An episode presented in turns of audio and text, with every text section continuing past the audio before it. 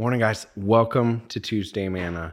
Um, the last couple Tuesdays, we've been focusing on Proverbs 9 and really looking at wisdom and biblical wisdom. Um, the first week, we really talked about what wisdom is, who she is, who this proverb says wisdom is, and what she does and how she works.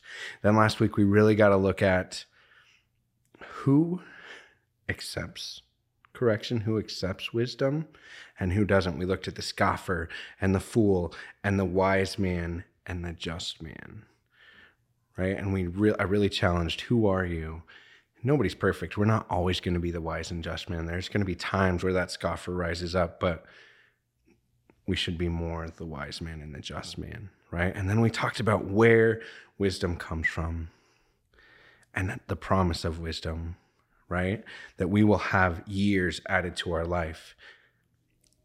And who are we wise for? Where does our wisdom come from? It's we are wise for ourselves, or we scoff, we bear it alone. And wisdom is something that we really need to seek out. And this proverb does a good job of doing that. So, we're going to get to the last part of this proverb and we're going to look at the foolish woman today. Um, before we do that, though, let's pray and let's invite God to join us. Dear Heavenly Father, we come before you, God, and I just thank you so much for each day that we can come, God, and we can focus on your word, God, and you can speak to us through your word. God, I pray that you'd bless this time. I pray that you'd speak to us. I pray that your word would not return void. God, I pray that you would help us seek after wisdom, God, and help us to become more wise in you and in your word, God because that is true wisdom. I thank you for that. We pray these things in your name. Everyone said, Amen. All right. So I let's start and I just let's read through it again real quick. We're going to focus on verses 13 to the end to 18, but let's just read through it because there's cool correlation. There's a cool connection between wisdom and foolishness, between the woman who is wise in this case, it's just a woman, right? The woman of wisdom and the woman of foolishness. And I want you, as we read, to focus on those two things. Focus on what it talks about with the wise woman, and then focus on the foolish woman. Okay, let's read Proverbs chapter 9, verse 1. Wisdom has built her house. She has hewn out her seven pillars. She has slaughtered her meat. She has mixed her wine. She has also furnished her table. She has sent out her maidens. She cries out from the highest places of the city Whoever is simple, let him turn in here. As for him who lacks understanding, she says to him, Come out, eat of my bread, and drink of the wine I have mixed. Forsake foolishness and live, and go in the way of understanding. Verse 7 He who corrects a scoffer gets shame for himself, and he who rebukes a wicked man only harms himself. Do not correct a scoffer, lest he hate you. Rebuke a wise man, and he will love you. Give instruction to a wise man, and he will still be wiser. Teach a just man, and he will increase in learning. The fear of the Lord is the beginning of wisdom, and the knowledge of the Holy One is understanding. For by me your days will be multiplied, and years will be uh, years of life will be added to you.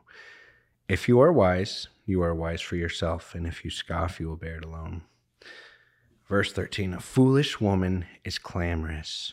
She is simple and knows nothing, for she sits at the door of her house on a seat by the highest places of the city to call out to those who pass by, who go straight on their way. Whoever is simple, let him turn in here. And as for him who lacks understanding, she says to him, Stolen water is sweet, and bread eaten in secret is pleasant. But he does not know that the dead are there that her guests are in the depths of hell. What, like I said, what I want to focus on is really the comparison here. If we look at wisdom and we look at foolishness, foolishness, the foolish woman portrays the same things as wisdom. And the enemy has been doing that since the beginning, right? The snakes told Eve, Did God really say this? Mis- misinterpreting God's word. When Satan came to test Jesus in the desert, he brought a Bible verse every time, but it wasn't correctly quoted or it was misstrued, right? And Jesus fought that with correct wisdom. In this case, it's the same. Foolishness is going to give you, it's going to ask you the same things as wisdom, right? Hey, whoever is simple, let him turn in here. As for him who lacks understanding, the same thing wisdom says. She is going to try to mimic wisdom. And the foolishness of this world is going to do the same thing. They're going to try to mimic wisdom. And they're going to look good. They're going to say things, right? Stolen water is sweet. That sounds yeah, that sounds right. Bread eaten in secret is pleasant. Oh, maybe that is true, right? Things that will entice your brain to draw you in, unknowingly drawing you to your death, unknowingly drawing you to hell. Right? Because that's what it says in verse 18. But he does not know that the dead are there, that her guests are in the depths of hell. Foolishness leads to death, foolishness leads to hell. Where wisdom, right? Verse 6, it says, Forsake foolishness and live and go in the way of understanding. So wisdom is calling out, forsake that. That leads to death. For by me, in verse 11, it says, For by me, wisdom, your days will be multiplied, and years of life will be added to you.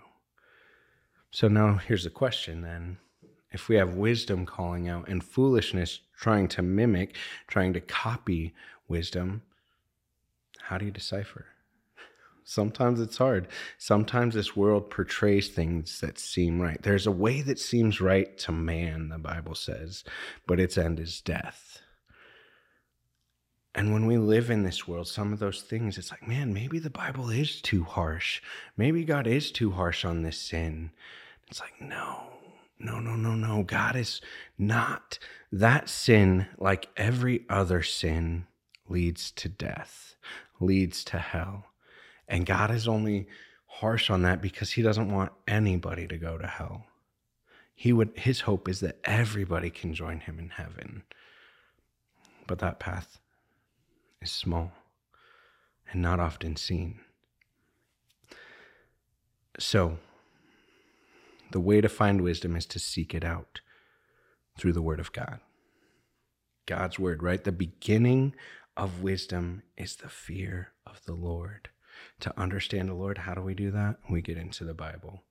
This, our mindset, our worldview should be seen through the lens of biblical the, the biblical lens, excuse me. So when we see things, that's how we see them. That's where wisdom will come in. Well, saying, well, that's not right. Stolen water is not sweet, right? Bread eaten secret isn't pleasant. Those things lead to death. These things that the world is saying today is not right. Bible says there's two genders. The Bible says marriage is between man and a woman. Those things, that's wisdom. God has those things in here for us because that's the way that will lead to a good life. That's the way that will lead. This is the way that will lead to a fulfilling life. Becoming more like Christ and dying and seeing Him. So, my challenge is for you today is to look at those things that the world calls wisdom through a biblical lens and check your heart. Where's your heart on those stances? Where's your heart on those matters? Is it on the biblical side of wisdom or is it on foolish? And then bring your heart to the biblical side so that you can say, you know what, I'm falling after what God has for me because that's the life that I'm called to. Have a great week, guys. Thank you.